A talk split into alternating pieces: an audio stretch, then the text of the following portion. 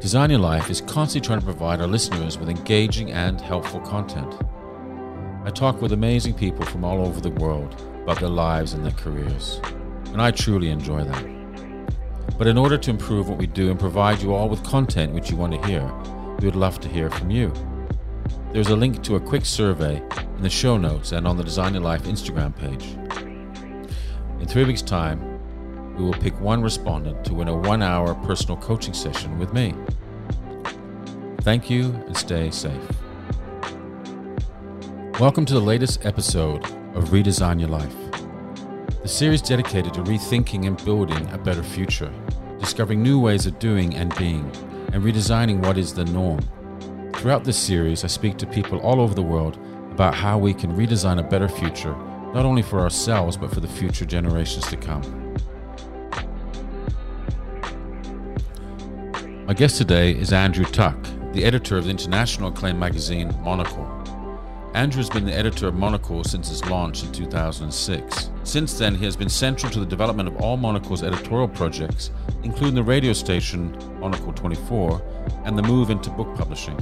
Andrew also presents shows across Monocle 24, including his own weekly program about city living, The Urbanist. He's a regular speaker at conferences on urbanism quality of life, and the media. Andrew was a recent guest of our first Defrost webinar, an event where we delved into the changing dynamic of place, from our homes to where we work and everywhere in between.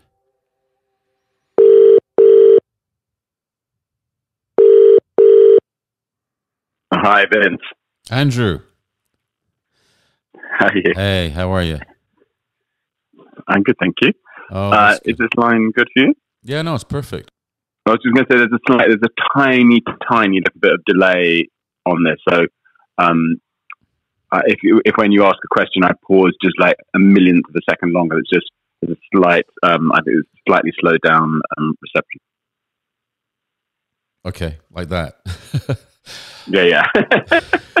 um, and thanks again for last week. It was fun. It was yeah, that was really fun, and we got so so much positive uh, feedback from people. Um, I haven't looked at it, so because I know I know there was issues in the beginning, and so I didn't want to spend too much time kind of looking over it again, just to um, uh, to see me and Kat with you know sharing one uh, set of headphones uh, together. But it was really really cool and and very um, you know as I said in the time, it was a real honor to uh, have you on, connecting with you, and um, uh, certainly the audience felt that as well, well certainly locally. Yeah, I think what's interesting is you know that you just don't know how these things are going to work. But I had um, quite a lot of uh, people contact me through Instagram, through uh, email to say they'd enjoyed it, and then I've obviously been copied in on your LinkedIn posts and, and seen you had a nice response to that afterwards. So, yeah, really and then you've got Fabien Baron on as well. That'd be super cool. And I had, and this is funny, isn't it? So, so after the after our webinar last week, um, hang on, was it last week? Yeah, it was last week. Jesus, all blurring. Yeah.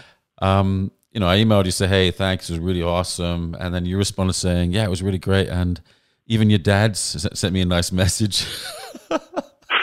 I'm like, "What the hell is my dad doing emailing you for Christ's sakes?" Uh,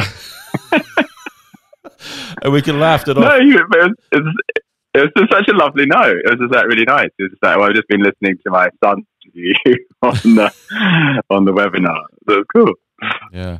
Well, it's kind of a you have a fan in your dad. That's the best thing. Yeah, no, it's it's really cool, and I think the thing with uh, my dad's been a, a, major influence for me, and and I don't know if I talked about it the other day, but he used to be um, a compositor on the Vancouver Sun.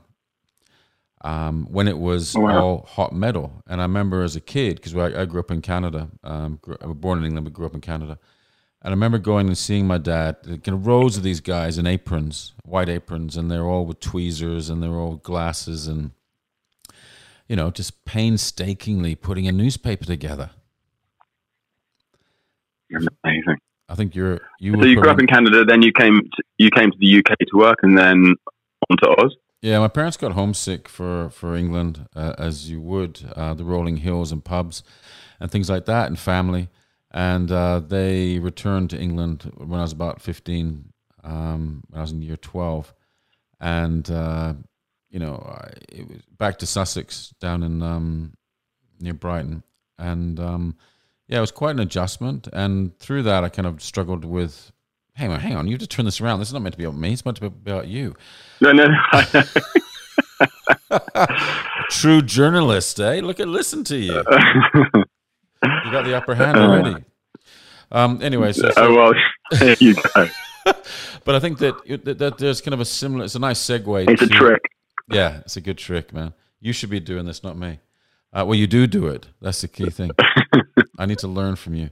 But so it was. It's a good segue, just because obviously, um, you know, that exposure for me on newspapers and type and words, etc., really influenced me into the world of design. And and our our paths didn't cross, but we both um, have experience working on the Independent uh, newspaper in the UK, and uh, we touched upon this on, on this the other day, where I'd I'd worked um, there on a redesign of the Saturday magazine. I think you must have been on the Sunday magazine at that time, or shortly after that, I think.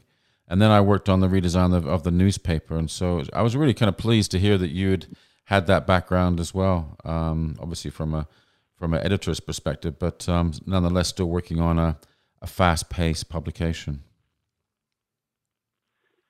Yeah, and I think that yeah, that's you know, one of the things when you look at Monocle. You know, that Tyler, uh, our chairman, also had a similar experience working for newspapers. Not the same as me, but as a freelancer. But um, there's quite a few people who've been through the doors of Monocle who had newspaper experience. So the fun thing is, unlike most glossy magazines or most monthly publications. We're not that glossy, but most monthly publications. Normally, you have an idea of what's going to go in a couple of months in advance, and you have a very tight print schedule. We've always been a bit seat of pants. We've always left it to the last week to be really sure what's going in. Mm. And we've been commissioning stories since issue one that will actually only come in as copy maybe two days before we go to print. And for a monthly magazine, that's it's a little bit scary, but it mm. makes it a, a more exciting. And it's always allowed it to feel. You know, we've always wanted it when somebody opens up the magazine, say, "My God, how did they get that in there?" And I know issues are a bit slower getting to Australia, but at the moment we've got these issues that have been coming out around the, you know, the pandemic. Mm. And the first one was about home, as you know, and then mm. this this uh, this next one has been about uh, what happens next. But especially for that first one, there's quite a few letters. In fact, one just came in this morning from somebody in the States saying it's really impressive how quickly you changed your reporting and how quickly you got on top of this story from Monocle Magazine. So I think readers are clever and readers kind of see the speed at which you can operate. Mm. And then that's allowed us to do, you know, radio and things at that same speed. And oddly, the metabolism of having radio and daily newsletters makes you into a tiny but uh, successful newsroom as well. So suddenly things are possible uh, because, like you, because of this background in newspapers. Yeah, it's incredible, isn't it? Just the the variety of um, uh, mediums you guys are using there um, for the for the publication, and I guess it's kind of grounded in it, the whole kind of I guess newspaper reporting kind of uh, hysteric, hyst- hysterical um, history history of reporting kind of the news. Um, but but um, obviously with the the monocle um, perspective on things. So does it does it feel easy, yeah, so, easier than than I mean to work on a daily or or uh, a weekly? Um, does does it do you kind of get a bit of a rhythm with the monthly? Um, so it's kind of less stressful or not? You, it, I guess it's if you're just doing the monthly, it's less stressful. But we've made it stressful for ourselves by adding in book publishing and deadlines for radio projects and all sorts of things. So there always seems to be a, a deadline to be hit. But I think you need some of that adrenaline as well because often we find that you you can commission something that feels like a very good story, mm-hmm. and maybe the pictures are pretty good. But if it sits around for ages waiting to run, mm-hmm. somehow it's got a sell by date. It begins to kind of lose its power and its potential. So mm. often you, you do commission something that's pretty good. It just doesn't get in the magazine for a couple of months. And then you look at it again and you think, it just doesn't feel pertinent anymore. So it kind of falls to the wayside. So there's something about speed that adds value as well. So you, you, of course you don't want just to do things because they're fast, but unless you have a little bit of a rhythm, unless you have some momentum about your storytelling, then it, it kind of loses its power a little bit. But then on the other side, you know, we, you know, we're a strange brand in that sense that we we don't do Twitter and we don't pump things out through Facebook. Yeah, there's someone actually at the door, there is the risk of doing things like this. Um, and um, what was that? Was that a, and, uh, a dog? So, that's a dog. That's a dog. A delivery man, and all sorts of things going on in the in the contemporary world of journalism. Oh, that's fantastic. Yeah. So I think that the funny the, the, the funny thing is that we don't do um, and we don't do Facebook, and part of the reason for that is because we we do want people to be able to have time to read the things we're doing, to think about them, to see print on page, and to be able to appreciate magazines with all the effort that goes into them. So we're not uh, just a, a brand for doing things fast either. No, no. Well, you, have been in it for the long run because you've you've been in Monocle for 13 years, isn't it? Isn't that right? Yeah. So m- me and Tyler met. We were both in our 20s, mm-hmm. and I was working for um, a magazine called Time Out in London, and he came in to try and sell a story to my then boss. I was very junior in the office, mm-hmm. and uh, she happened not to be there a couple of times when he came in. And then one time he said, "Oh, you know, we should we should get a coffee." And we had a conversation. We became friends. He was working in Manchester uh, for a TV company, and we stayed in touch ever since. And then when he was starting Monocle, he asked whether I'd come on board with that. And yes, yeah, so I've been there since the beginning. We launched 2007, and um, and strangely, because we've always added so many things every year, it, it still feels a little bit like a startup. Some years, you never get to that point where you think, "Oh, I know what I can do this year. I can I can put my feet up on the desk and take extra holiday." And uh, it's never got to that point. Wow. And I think for all of us now, uh, you, you included, and we've talked about this, it's like we're all back in that stage of once again rethinking the business and rethinking how you navigate the year. Yeah, yeah. And uh, do you have ultimate kind of control over that, saying, you know, what's in, what's out, um, even despite how much someone's effort they put into it? You know, when you chop a story last minute and things like that. Um, is it is it like you just curating that content to the to the, the moment it goes to press? Yes, we're curating it to the minute it goes to press. So there are there are you know this, there are stage, stages. So uh, the the art director would have an opinion. Tyler would certainly have an opinion. I have a view. Um, but hopefully, by you get to the last few days, most things have been strength tested, and you're pretty confident in what you're putting into the magazine. But there are some times when somebody's worked on a story which is pretty good and which has merit. But in the end, something else comes along, and you'll have to often have a discussion with an editor. and Say, look, I'm really disappointed. I think it, you know, you know, it's it's just such a shame for the you know the photographer who put all this effort in, and the writer did a really good job. But in the end, I always kind of to remind people that those two people are certainly important, and you don't want to deliberately kind of mess anybody around But in the, the end, there's a, a, bigger group of people that you have to keep an eye on, and that's the reader. So mm, if it's going to make a better magazine for you know the all the people who buy it, then they win over upsetting maybe a photographer for a month or paying a kill fee to a writer because it didn't get through the final stages. So I never feel guilty about that. In the end, you know, we have to kind of keep an eye on what the reader needs, comes to us for, will be entertained by, enriched by, informed by. That that has to be the, the guiding principle. Mm. And what size is the team there um, putting putting this publication together every month? Well, that's the other funny thing, Vince. You know, is that you know we started with I, I think you an art director and, and a deputy. And despite all the things we've added in, I think you know the art team is still probably like five people. There's five people on web. Wow. There's three people on books, etc. Uh, so they're all very compact teams. And the reason it works is that most people who are there are working across disciplines. So, of course, there are some people who just do radio. They're a studio manager or a, a sound engineer. Mm-hmm. Um, there's the, the head of books who kind of just runs the, the books team. Mm-hmm. But most people who are working as journalists would be maybe working on a book project one week, uh, they may have a, their own podcast. Um, they'd be speaking for us at conferences and events. So it all happens because everybody is getting involved in everything, and you can do that. It's only with a, it's difficult with a very tiny team to do that, and it's very difficult with a very big team to do that because people start having their own territories and don't want to help other people. Mm. But we're roughly you know, 100 people in total around the world, including everything we do. So that's, you know, literally from front desk to the, the, the accounts team, that we're about 100 people. And on the whole, that's a very good size of company to manage. You can still know everybody.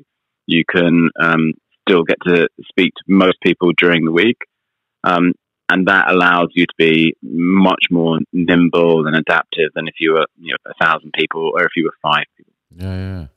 I guess you've got that whole network of photographers and writers around the world that you can call upon um, at any moment in time.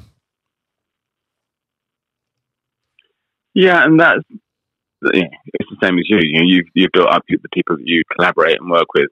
You know, in, in the initial years, you were trying to explain, you know, a, a take on the world, whether that was you know the, the aesthetics of what ended up on page, or whether that was the, the tone of the reporting. Um, but then people are with you for a, long journey, and many people who were contributing back in issue one are, are still writing for the magazine. Mm. We take on lots of new voices every year, and we need to. Mm-hmm. But by this point, there are lots of people who are uh, correspondents, you know, which normally means that they maybe they're working like 20% of the week for us or 30% of the week for us, but they have other gigs as well. Whereas some people on that list would be, I guess, a bit closer to like 80, 90% of the week. And then we have our own bureau, which are fully staffed by us. Those are people who are, who are on the payroll. So that's in Tokyo, Hong Kong, Toronto, New York, Zurich. And we have, you know, our own teams there. And, and that again, it, it lets us have a, a, good way of filtering stories into the magazine because often when you're sitting in London looking for stories around the world, you're very dependent on your outsider's view. But here, you know, in, in Hong Kong, we have somebody who can uh, nip across the border, even in the coming weeks, it seems like, in China, but who's been reporting for us in uh, Indonesia, in Malaysia, I think even coming down to Australia a few, a few times for, for mm. us when the, the correspondents there weren't able to do a story. So we have a good network of people who uh, who get the tone of what we do and and really do supply amazing content. Even Australia, that's nice. Um. well, I don't mean even I don't mean even Australia. Even what I mean way. is we actually have we have, no no I mean we have we actually have a correspondent in Sydney. Yeah. We have a correspondent in Melbourne. We we we have uh, we have a, um, uh, a correspondent uh, oddly in Adelaide as well, and on top of that, we have in London on the team the the design editor Nolan Giles is um, from the Sunshine Coast, okay. and the the number of times he tries to get mentions of the Sunshine Coast into the magazine proves I think he wants to be the mayor of the Sunshine Coast one day. um, our fashion uh, editor, our fashion editor is um, born and raised in Perth. Mm-hmm. Um, so there's there's quite there always has been a very strong uh, Aussie contingent on the magazine. I like that. How um, you know Australia gets a mention in most article in most issues. There's always something to do with uh, Australia, which is cool. And I think that it's really cool how you guys can have that global, what seems like a global balance um, of uh, of stories and interests, etc. I mean, is that deliberate, or is it just whatever story kind of rises to the top in, for each article for each issue? No, I mean it's a it's a tricky thing because you know, we, we do have pretty good global coverage, but we don't pretend to cover every, everywhere in the same depth as a CNN or a, a, a BBC. So you know, we we have a Moscow correspondent, or we we will have a, you know, a correspondent in China. But I wouldn't say that our reporting in those two places is oddly as strong as in the US or in Canada or even Australia. So we we have to pick some of our battles. Um, our, as our readership has grown, we've also tried to make sure that those people feel looked after. So the, the funny thing about Monocle is that people pick it up because yes, they want to see what the world looks like, but a lot of people pick up that magazine because they also want to know what the world thinks of them. So a very good example it would be somewhere like I you know Portugal. So Portugal fascinating for a magazine like us because it's a small enough country in Europe that people feel that they need to speak English. So, unlike Spain, a bigger country where you know, yeah, lots of people do speak English, but they tend to read their news in Spanish, and they might pick up a, a, a, a magazine in English, but not so often. Mm-hmm. Whereas in Portugal, people just speak English. They, they, they, they know how to converse in English, and they buy media in English. It's, it's, it's always been a good market for us. So Portugal is often a, a, top 10 selling country. And then what's fascinating is, you know, we did a couple of uh, very big reports on Portugal. And sales go through the roof there because people like to see what you think of them as well mm. as, you know, as I said, the, the, the outward looking perspective. So we also have to make sure that when we're doing our reporting, you know, the, the US is our biggest single market for the magazine. Um, we have to make sure we've got good coverage of the US. You know, and in that top 10 market are Australia and Canada, Hong Kong, Singapore, all those places. So we, we need to be aware of our readers as well. So it's, it's, a, it's a complicated balancing act to make sure that you're delivering perspectives and views from places which are off, off most people's grid, but also recognizing where people are in the world. And that's interesting. I was just going to say, with the publication, uh, you moved to creating um, Monocle 24 Radio. I don't know how long ago that was. Was that just uh, a few years ago? Well, it, it, it shows it's almost a decade oh, is it? of making okay. radio. Right. Yeah, and, and, it's, and but it's still, as I said to you, it's, it, you're right. It still feels like a real kind of like frontier world of you know innovation every day. So it, it, it's never felt like it's been there for that long. I was wondering if it, if it diluted, like if people got the content from that versus buying the magazine, did that affect the magazine in any way, or did it actually just bolster that? Well, I never know this gap you, silence you, you, to, to um, you know this gap you said before around um, whether it's delay, whether it's actually you trying to decipher. There is a little, decipher there is a little question. bit of delay. It's not too bad, but uh, no, no, your questions are very good. I'm just making sure I give proper answers oh, okay, as well. Okay, okay. Uh, so you want you, you you want to create a metabolism. I think you want to kind of create something that you feel that everything feeds into one another. So we would like it. You know, the, the radio is free. You just it's an internet radio station. You can find it on your laptop. You just tune in, or you can download any of the shows, the podcast for free from iTunes. Uh, it's paid for by key brand sponsorship that allow that to happen. Mm-hmm. But we hope that actually, you know, there's a lot of people who find Monocle first as a podcast or find Monocle because yeah. they like the music and they have it on in their office and they're like, okay, what's that? And then they realize there's a magazine that goes with it. So it's not always now that the magazine that's on the front foot. Sometimes it's the radio doing recruiting for uh, the brand or raising awareness for the brand. Mm. So that's been interesting. And then with the magazine, you know, of course, we try and send people back to radio as well. So, and oddly, during the pandemic, that's been one of the the most interesting things for us is we've had to throw teams together in a different way because everyone's working from home. Mm-hmm. And actually, the old kind of office network of where people sat and who did what is all completely broken down. Mm-hmm. We have two meetings every morning, one for one that runs through the world of print and one through the world of radio. But the teams go to both meetings, and it has allowed the reporting, the outlook, the the stories to merge in really interesting ways. Mm. But we have to provide, you know, fresh perspectives and content in both. So the radio is there, of course, to uh, tell stories and produce good journalism and to make money. We, we, we need to pay people's salaries at the end of every month. So yep. be a place where we can uh, bring in interesting brand sponsorships and brand partnerships. But all the things that we do they have to have a, a, tone and a voice so that they all kind of fit together. So you, you, you feel that you're in a world rather than it's a, a, kind of set of disparate companies. Yeah, it's pretty incredible. It's funny you say people have just discovered it through the radio. And do you find that funny that such a, a, a global icon such as Monocle uh, as a publication that people are still discovering it today after all this time and such visibility? Well, yes and no, but yeah, uh, as you said, you know, we've been around since 2007. So I don't know if it happens in your office, but it happens in my office. and It petrifies me. People come in and you say, you know, they come in for you know uh, uh, an interview for a job, or and you're like, okay, how do you know about the magazine? And of course, we're talking 13 years since we started, and they will say, when I was a kid, my dad used to have your magazine. and oh my god, yeah, how old are you? Yeah, yeah. of course, someone who is like who was seven, with someone in 2007 is now 20. So we need to recruit those people to the magazine as well, or make them aware of it and make them aware of what Monocle yeah. does.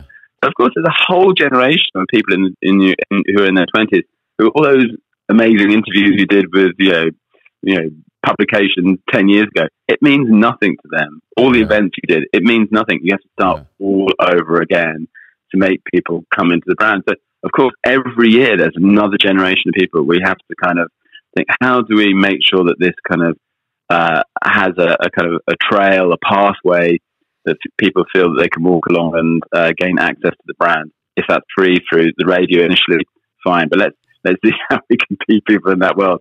But the, the funny thing is, you know, we have these cafes as well. And you know, people, you know, I've seen people just who are random people wander in. They just see a cafe, they want a cup of coffee, and you'd be in the queue behind them, and they see the magazine for sale, and they suddenly say to the barista, "Oh, why do you sell magazines?" And they're like, "Okay, it's the Monocle Cafe." So believe me, there are there are always people whose who, whose story uh, who you need to tell your story to, rather. Yeah, this is all about storytelling, isn't it? Um, it's funny you say yeah. that. You're talking about young people, 20 or whatever, discovering your magazine. Um, you know, my dad, I think, is 78, and he's just discovered it last week as well. So I ordered him a subscription, which he should be getting the post this, um, this week. Um, but it's never too late. That's why we love you, Vince. Sales have gone up massively. no, but also that's why when we do like that, we do uh, this year. This year suspended for obvious reasons, but we do an annual Quality of Life conference where we bring people together from around the world at a, in a city. The last time we did it was in Madrid last year, mm-hmm. and you know you, you see people coming, and, and, it's about a broad range of things. A lot in Madrid, we talked about.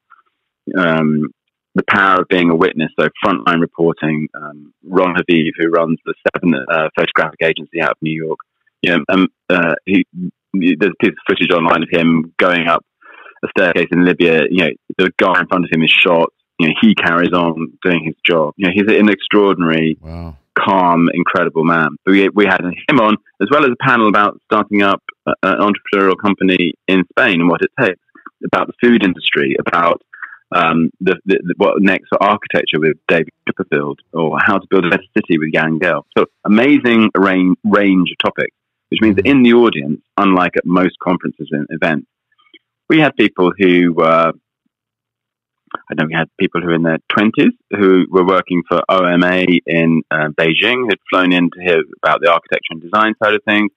We had somebody who works for the, the UN in the Democratic Republic of Congo, uh, doing aid projects there.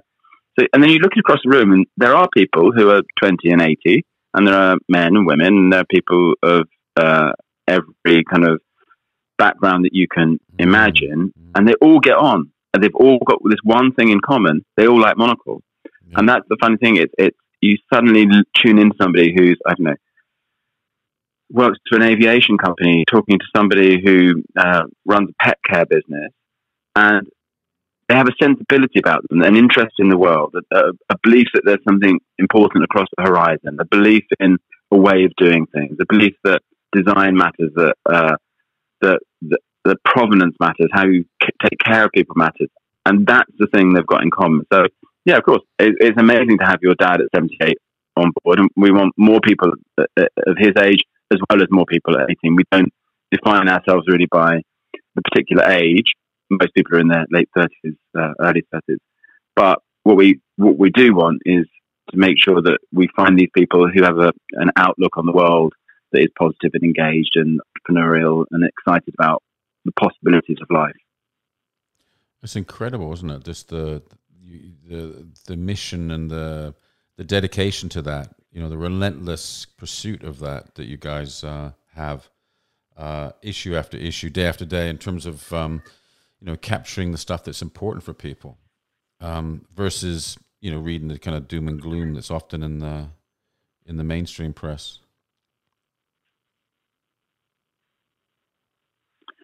Yeah, and we, you know, we, we cover a lot of mainstream stories. So if you listen to the radio, and you know, there's a World Health Organization, we'll have a, a, view on it. We've got you know a good correspondent at the moment in Brazil, uh, Lucinda Elliott, who's covering the the, the, the problems and the disunity being uh, sown by Jair Bolsonaro as the president there, with his his, his belief that you know there's nothing to be done about uh, coronavirus. So we, we have like tough, ordinary, everyday reporting. We don't do much that's sensationalist. We we would we do very little or no celebrity news. We would cover the industry, but not the individuals. We never kind of bother to do a story about a Donald Trump tweet. We try to tell stories that need a little bit more time, that um, allow people to build up a, a, a more intriguing uh, view of the world.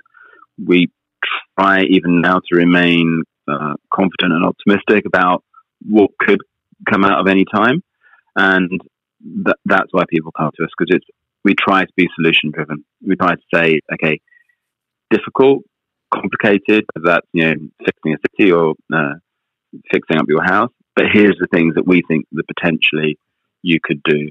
And we're not dictatorial. It's not like it's like a, we don't claim to be a, a style Bible or a fashion Bible. We're not telling you what to do we're giving you some options and hoping that you can uh, navigate life a little bit easier with some of them. Mm. I love on the on the on the website it says worldly guidance, cultural comment, and dapper design.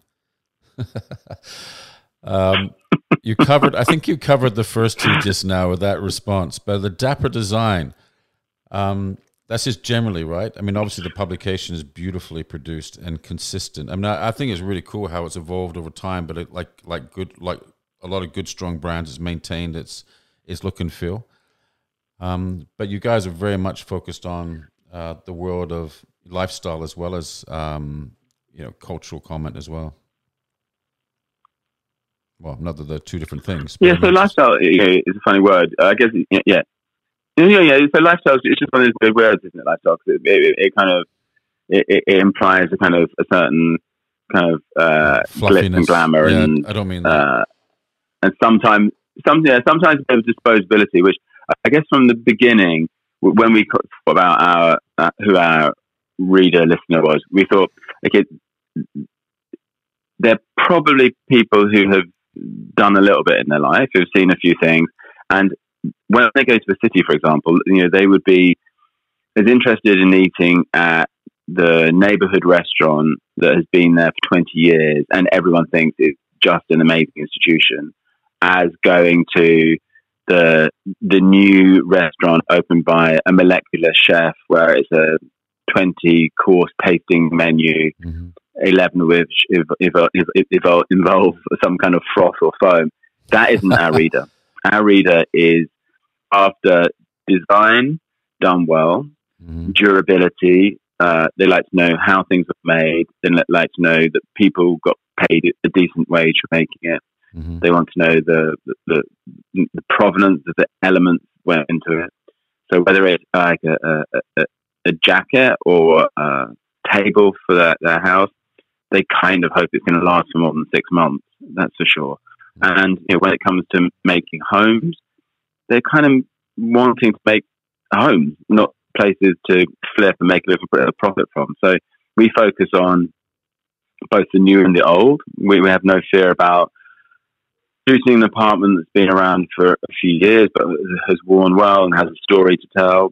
We, we do lots of uh, pieces of uh, architecture which have been around much longer than that. Mm-hmm. We rarely, would, we would never shoot an apartment before someone had moved in. Mm-hmm. Uh, we we tend to like real material, so you know, we're we're intrigued by the the growth in the the the timber industry of building towers with timber, and especially in the Nordic nations, and how you create places that feel cozy and sustaining, and, and look after your, your mental health as well as your you know, your showing off your, your wealth and where you are in life.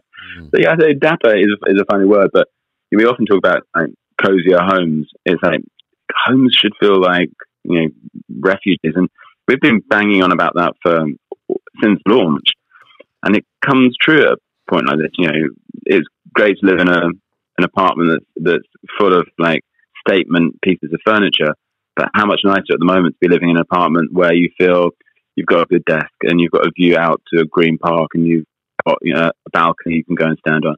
That's the kind of design that we've been asking for in everything we do: human scale, considered, done with care, and making things that are beautiful that you want to keep. I almost want to cry. I think I think that's interesting. I mean, that's it's it really does. Um, you know, we talked about this the other day on the webinar. It's like this moment in time is such a scary time, but it also is an element of resetting, but and specifically resetting in your your own home more often than not. And for some people, I know have struggled with that because their home really wasn't the home that you just defined. You know, you talked about how important the home is, and and and you know the importance of making it cozier, cozier life, cozier homes, maybe simpler. Um, a lot of people don't seem to be living that way. Uh, certainly in Australia, and that's again that's a generalization, but I think it really highlighted for a lot of people the frustration almost with how they were you know you kind of confronted you kind of put back into your home for you know 24 7 for a period there. Um, and it just it made you kind of look at well certainly me uh, and other people i've talked to looking at your home and going wow i've always just seen this as a, a transition i think for for people who are involved in property development they should kind of take a moment to think about this because there are lots of things that haven't worked so well so mm. uh, i guess you and me are lucky we're a bit further into our lives you know i have a, a small house dog partner a bit of outdoor space being at home isn't complicated and it, it, it functions well. I'm fine. But you know, when people start as uh, company owners saying, "Oh, th- this is the future, everybody working from home," make a moment to give a, a, call to the person who's sharing their apartment with five other people, yeah. and where there are disputes going on over who gets to use the kitchen table first, and where conference calls are going to happen. And I know from, from speaking to some of our younger team, it's like okay, it's a little fraught. It's complicated dealing with all of these these, these politics in an apartment where every five people are stuck at home. And, and that isn't fair. So we have to find a solution for those people going forwards as well. So yeah, yeah. It's, it's really interesting, but let's, let's not, you know, let's not over adapt to this moment because it will surely pass one day, but let's take stock. Let's, let's realize the things that, that have been really interesting and important and hold on to those, you know, because the, the, the tail into designing a new building is so long here that you know, you know somebody's putting on the drawing board now it may not be completed for five, six, seven years. Yeah, so yeah. you have to kind of really kind of nail those ideas down because otherwise there'll be a round of you know changes to the, the, the drawings or a round of, of, of cost cutting at some point and the simple things like everybody should have a little bit of outdoor space will get crossed off the planning but mm. that's the thing you have to hold on to going forward. Yeah. I think we've we've been in conversation with quite a few developers that we work with here, and and architects, interior designers, etc. They're already beginning to do surveys, send out to the public. They're already beginning to uh, act on this. Um, you know, this experience that we've had has highlighted a lot of, a lot of inefficiencies in our in our lives and how we live, etc.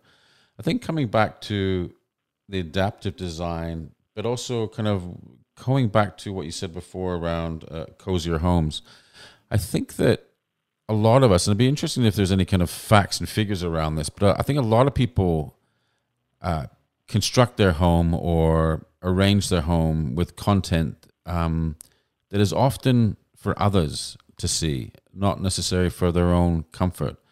Um, I know I can walk into some homes and they're just like they look like a showroom and, and there's very little personality coming through from the people that live there. It's kind of they bought the home or the apartment and they filled it with, you know, one shop's furniture. Um, and somebody's made the decision for them. And I, and, I, and I look at that sometimes, or I go to an interior designer's home and I go, oh my God, this person has phenomenal taste. It's eclectic.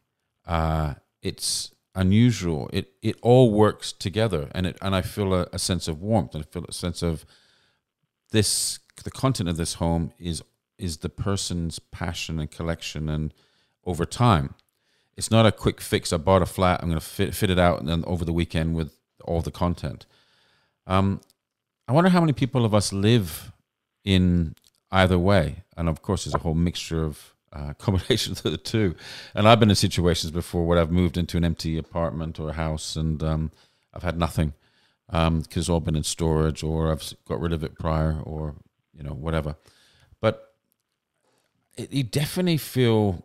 We talk about a cozier home. You definitely feel that, and it can be a real shack of a place um, architecturally but it can be it can be the warmest place and most interesting place. It doesn't have to be a multi-million dollar penthouse. Um, and I and I kind of again I don't know where I'm going with this, but I guess it's kind of the, the warmth of the home.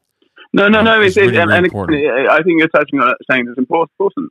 Yeah, but I think what what's interesting is you know that you know there are you know those, statement developments which you know we, we all know them you know plate glass on on every angle uh, that leave people feeling slightly on show, even when they're trying to read a book in their apartment.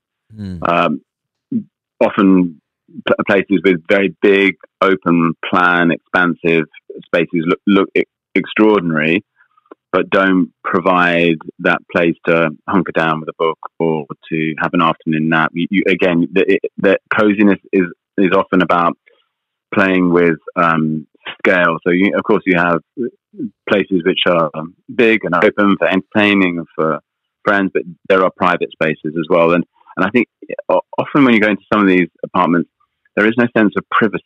There's no sense that you know, you know, you, you go in and you know you need to use the the washroom, whatever. You go into the master bedroom and use a washroom there. So somehow private spaces, the bits of houses you don't feel you should just wander into and, hmm. explore mm. when you pop around. That's important as well. So, and then when you have privacy, and when you have places to sit, to reflect, to read, to regroup, then that's good for your mental health. And I think also the materials that we use in our buildings, you know, tactile is having a bit of a, a, a t- tough moment uh, at this time because people worry about what surfaces uh, hold. But actually, tactile is important. You know, timber, uh, slate, stone, uh, parquet flooring under your feet. Those tactile sensations are also really in, enriching and good for your, your mind. And I think that often we end up with buildings which have, you know, steel and glass and uh, uh, I don't know a lot of experience which, which are not that different to swiping your finger across your your, your the screen of your phone. It's mm-hmm. very smooth and polished, mm-hmm. but actually, it's those different textures that, that, that somehow it just makes you feel better. And we know that also, you know, that just a very simple thing, if you can see greenery from your windows, that's important. So I think how we use public realm and gardening and the planting of trees, I don't mean just putting in a few little sticks here and there on a development and calling that planting trees. I mean putting in proper trees that provide shade and shelter and change with seasons. Those things also uh, are not just pretty and nice and cozy, they're, they're good for our brains. And I think that's the, the other interesting thing is that property developers are good about how things look. They're often not so good on how things feel. And again, as we've been shut down, locked down, tested, and tried by this pandemic, I think it is important that people think what what could design and the design of our homes do to improve our mental well-being and to to bolster mental health. And I think that's something that it shouldn't be a niche subject. That should just be part of the design. Does this place make people feel happy, safe, secure once they close the front door at the end of the day? And that should be a little bit of a test for those questionnaires as well. It's it's interesting you say that because that very rarely comes up in property marketing, does it? In terms of that, how it makes you feel I mean, it makes you it creates desire, I suppose, um, but it doesn't. I, I never see anything any any property I mean, that's a generalization again, but there's very few property developments I see um, where they create uh, places for reflection or for you to, you know, downtime or and relax. And, you know, I mean, people, people, a lot of people don't read books anymore, but um, it's going to get away from the technology. We're living our lives at such a fast pace. Um, and I know our industry is like that and always has been, but kind of the broader world is, is, um, equally doing that. We've we're really stressed out. It's it's really bad for our mental health. There seems to be no time to stop or relax and, and take some kind of create some quiet time. And I and that's I definitely noticed that huge hugely was missing in my life. Um, because I thought that was I don't know I, I don't I didn't know how to kind of deal with that. I don't know if it's because I had thought that that was being lazy. You know that that time to kind of uh, you know get your energy back and um, to have that time where you're kind of focusing on being happy or kind of uh, refresh yourself. Do you know what I mean? It's just like you, you probably work like crazy hours yeah, yeah. too, don't you? Are you rushing around? Uh, less rushing the last few weeks, but um, yeah, normally you know you'd be on a Monocle, I'd be on a flight every ten days, or I'd be going somewhere every ten days, giving a talk, you know, seeing our correspondence, reporting, doing events and that is all ground school and it's been interesting and and uh, I've tried to make the most of this time in, in, a different way. But I think what's interesting, you're right. You know, maybe a lot of younger people don't read books as their moment of um, taking some outage from the day. But it's it's interesting. I think oddly, lots of younger people in my office are actually pretty good at uh, finding things that do make them feel good about themselves. You know, whether that's sport or uh, yoga or, or they've got mm. some mindfulness app on their phone, mm-hmm. and whatever people need is, is is is good for them. And I think that interestingly, I think there's a generation coming up they're a bit better about thinking about these things than perhaps you know, my generation was, which you know, which was you know just get on with things and it will all be fine and you know chin up and don't be a baby and don't worry about it. Yeah. And you know, there's a there's a there is a balance, of course. You know, sometimes the best advice is just to, the hell, I'm not going to worry about this. I'm just going to carry on. It's all going to be fine. Um, but other times you do have to kind of stop and reflect. The thing is, is, is just interesting that, you know, it, it, just jumping back to that property thing here in the, in, in the UK, you still see property marketing, which is, you know, about um, if you purchase this apartment, people will envy your lifestyle. Wow. Live here. It's you know, it's got you know the ultimate view of, of the world. You know, it's like all great, but what's the bit inside? What what what's it going to do for you know your your your life? And that's the bit that it's just really interesting. It's not that discussed, but you know, mm. and I think we touched it on the podcast and on sorry on the webinar last week, which is th- this is all important stuff. And and as we go forward, how how much more important is it in like the world of uh, I don't know, in hospital design and all sorts of things.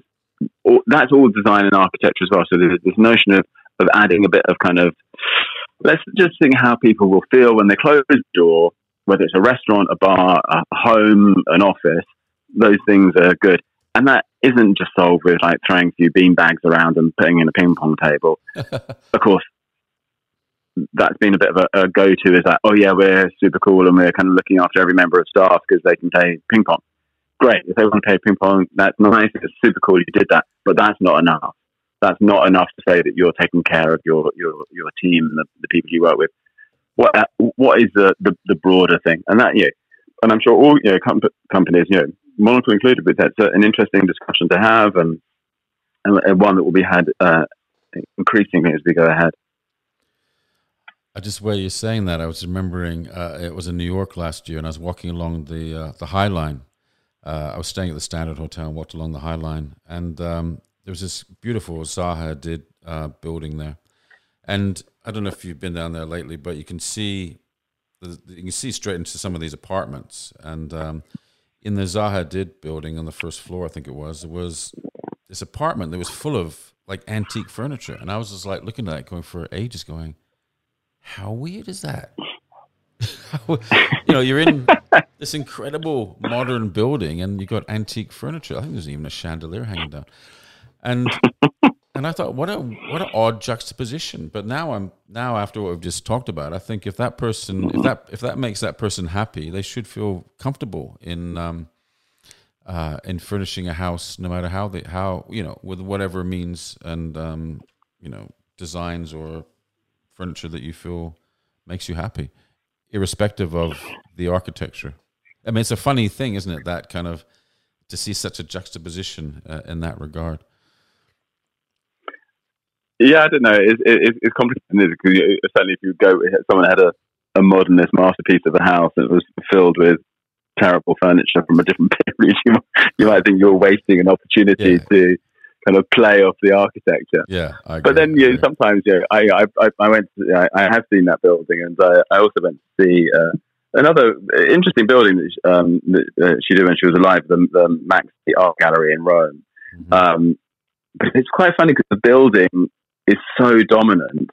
It's quite hard to find, you know, even like a, a flat surface for anyone to hang a piece of artwork on. Yeah. And the exhibition seems to be slightly kind of struggling to adapt to the space. And I, I initially went there. Maybe they've worked their way around that now. So mm. I don't know. Some of those those big statement pieces of architecture, you know, you feel sorry for anybody moving into them because it's like the architecture is going to kind of shout over you whatever you do.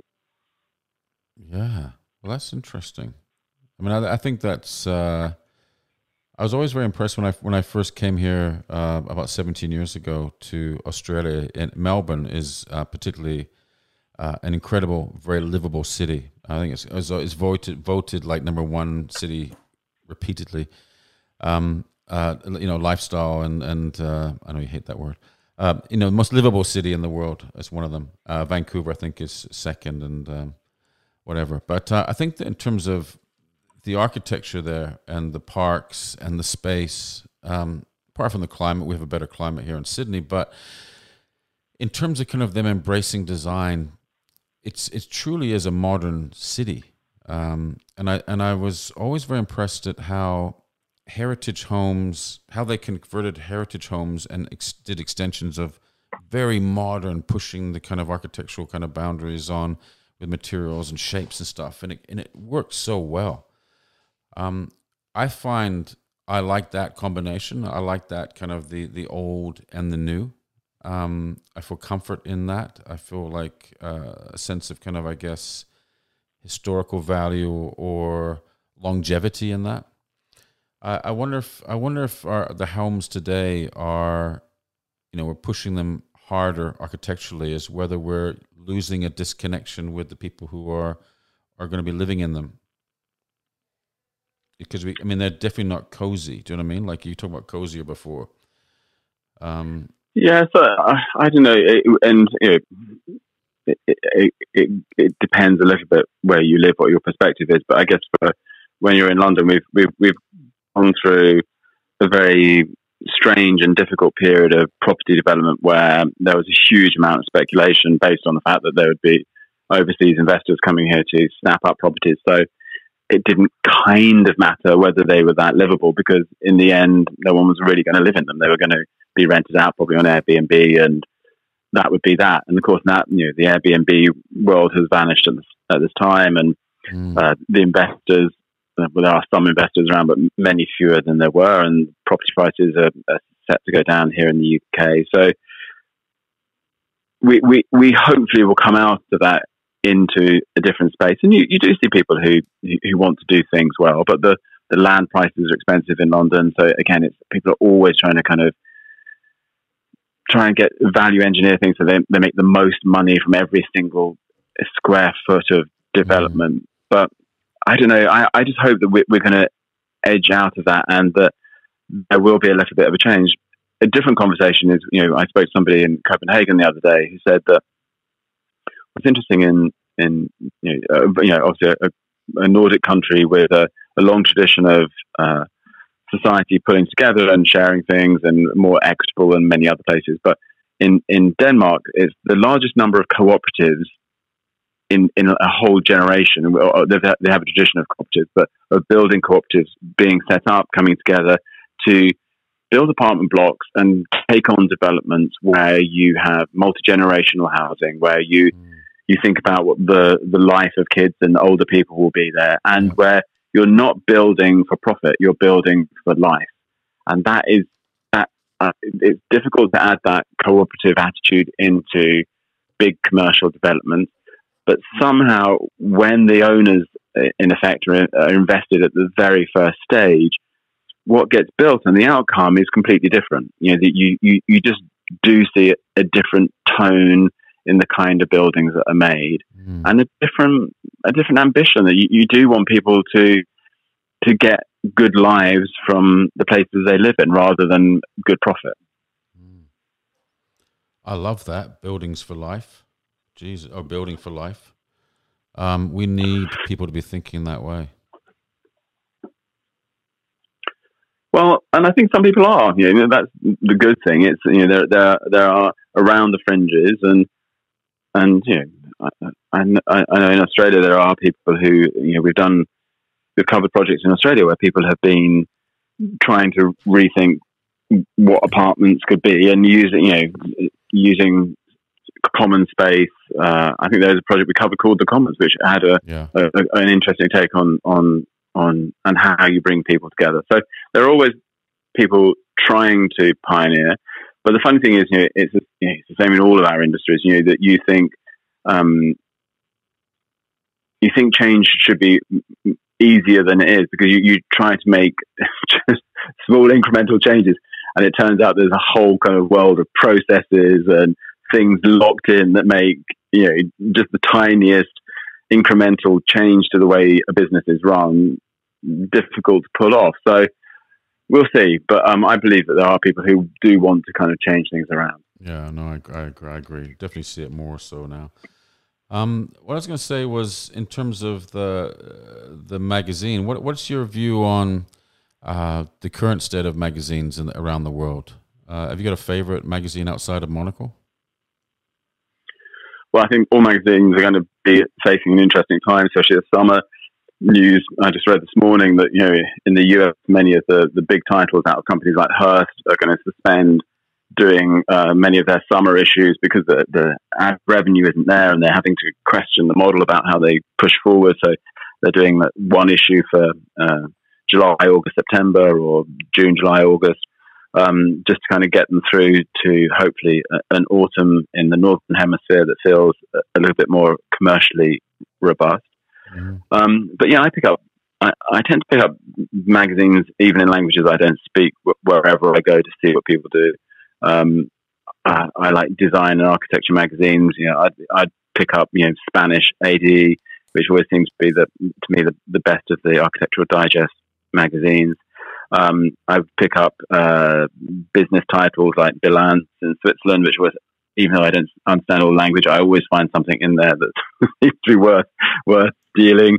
Uh, Il, the magazine from Il Sole 24 Ore in the, the business newspaper in uh, in Italy, I really like. Uh, Domus, the, the, design and architecture magazine, which David Chipperfield has been editing this year, has been doing some amazing wow. things. Um, there's a lot of there's a lot of good good magazines out there that you know are, are wonderful to buy, and and I don't know, I still find uh, pleasure in in yeah, some even saying oh, the, the, New Yorker. I have a subscription, which means I can read it online. Mm-hmm. But I like getting the paper copy.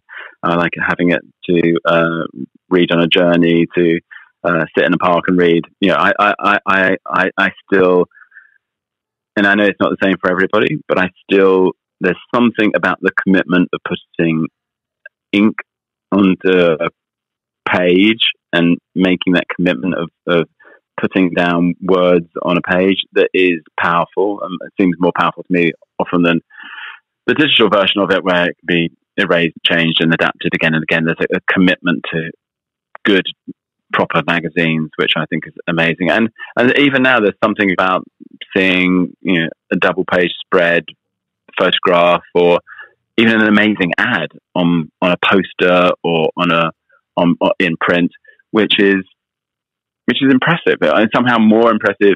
And I think it, it's not just me. There's lots of younger people in our office who are often kind of telling me about new magazines or they're, they're trying to show me a piece of, you know, um, print display that they think is impressive as well. So it works when it, works. When it works, it, it works very well. Yeah, it's funny that because we we have a design studio here in uh, in Sydney, and I was always amazed at the. Well, I got frustrated to be honest with a lot of these young designers coming through, like graduating last year, uh, you know, and um, and uh, you got a cockatoo as well. no, no. I wish I had a cockatoo. I, I moved. I moved near the window. I'm afraid there's a child walking down our street. Oh, I've okay. tried to ban them. I've tried to ban them, but they. Uh... um, no, I was, I was going to say to my guys, to Ant, uh, is my business partner and um, uh, group creative director, saying, how come these guys keep coming through, guys and girls? Um, so that's that's kind of from my Canadian upbringing. I say guys all the time, which you're not meant to say anymore. Um, but they were coming through, and they're like 19 years old or something, and they and they they're just fascinated by print, and they want to do print. They don't want to do digital. I'm hiring them because I want them to do digital projects, and they're actually their preference is to print still. And um, it's interesting. I would have thought. I remember David Carson saying, "Oh God, ages ago. When was it? 2000? Probably around the 2000. The end of print." Um, he was very strong about that. Um, I don't know if you remember that, but it kind of created yeah. quite a stir in the industry, and um, it's still nowhere near the end of print, and may never be, I guess. And, and it's funny, you you you get you get somebody come into our office, you know, who's like twenty, and it's their first byline, and you you see the the difference in reaction to when they see their name in print on a piece of paper, mm. and when they see their name on something digital. It's like they're, they're of course they're excited by both, but there's still something that gets people when they see their name.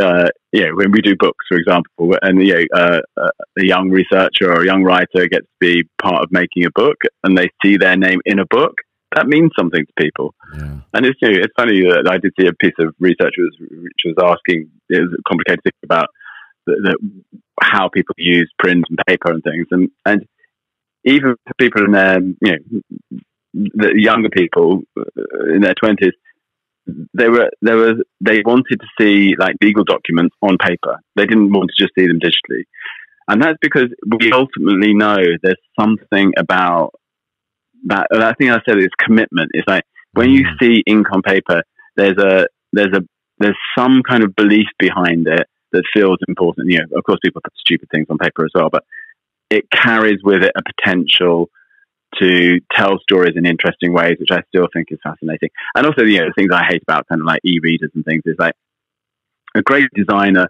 they, they choose a font, they choose the point size, they, they labor over how the words break on page and, and the, the, the kerning and all those things. Then suddenly you see someone reading something on some digital reader and you can see it looks like a, a really crap experience. And you're like, okay, why on earth do you put up with that? Yeah, yeah, you're you're you're fascinated by design, maybe, but you read something that just looks like an appalling piece of of, of copy layout, and that's and that's that's strange. And so, you know, I would always vote for for for the role of print. You know, we have tons of digital projects, and uh, we're going, we are going to look at how we move uh, even more into that that world. Mm-hmm. But we will never get rid of the print. The print is is a, a key anchor part of what we do, and will remain a, you know a very valuable part of, uh, of, of the business and and a profitable part of the business. It's it, it's still a lot of people like to see their brand on an outside back cover. Hold the back page. Um, Is that the, um, what I was going to say was yeah that that kind of uh, dedication to quality journalism in, in quality execution of that. Um, I, I, definitely feel that slipped around the you know through through technology etc. Um, and I do I agree with you. I do think that that anybody uh, most people appreciate the, the the quality I guess quality control and the dedication to doing something well I mean, I don't know if I've ever, I've never seen a, a mistake in your publication. Is, what's the worst mistake you've ever, has, has there ever been a mistake? Someone spelled your last name wrong? Believe, no, no, believe me, there's been a mistake or two. I'd love uh, to hear some. Any, uh, any horrific ones?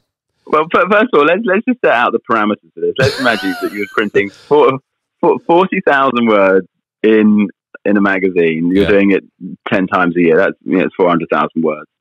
On top of that, you have you know books, uh, you have additional magazines. Uh, we do uh, four specials. We do a series of newspapers. There's the copy and the newsletters.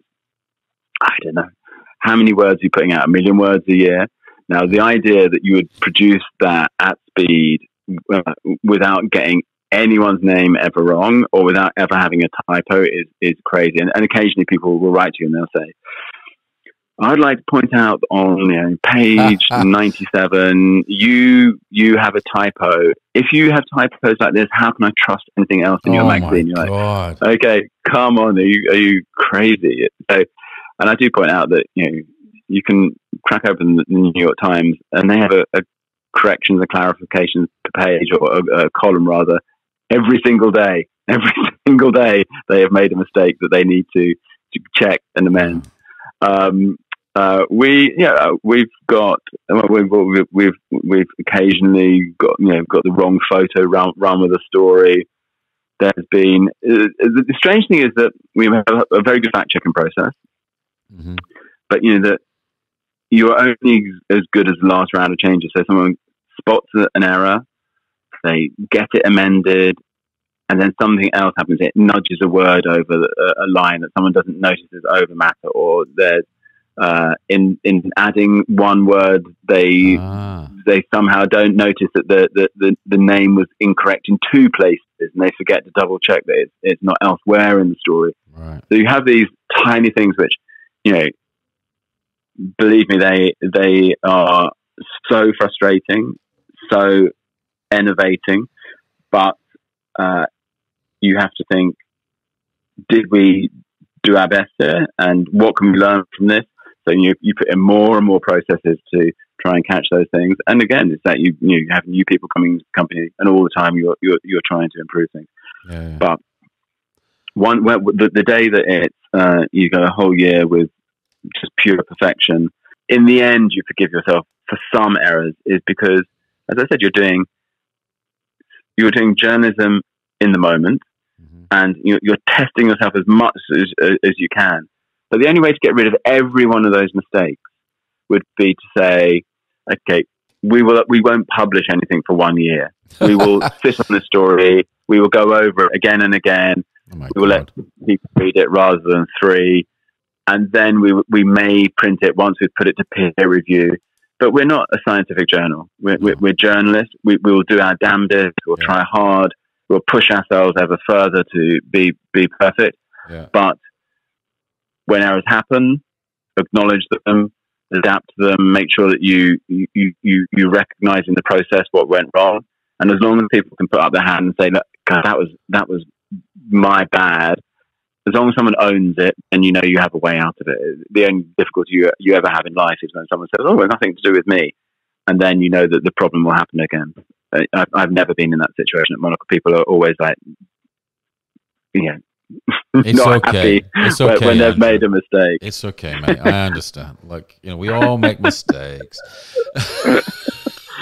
There's like I was watching that. Have you seen that TV series called Driving? Uh, what's it called? It's a racing car, Formula One racing car series. It's so good. And there was this guy who was who was you know when they come into the pit stop and they change the oil or fuel and change the tires and stuff. Um, one guy didn't put the one of the wheels on properly, um, and, and and you just see him afterwards, just like the car takes off, screaming off um, back into the race, and he starts kicking the the walls and holding his head down in shame. Um, the car, the other, it was two cars, and the other car came in. He did exactly the same thing again.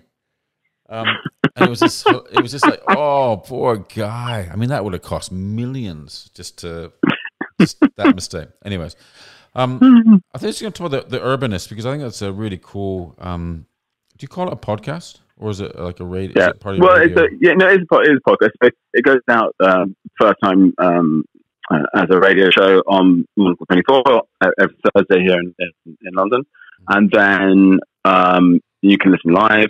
Um, and then it becomes a podcast the minute it's finished. It's available uh, on any kind of platform you can imagine.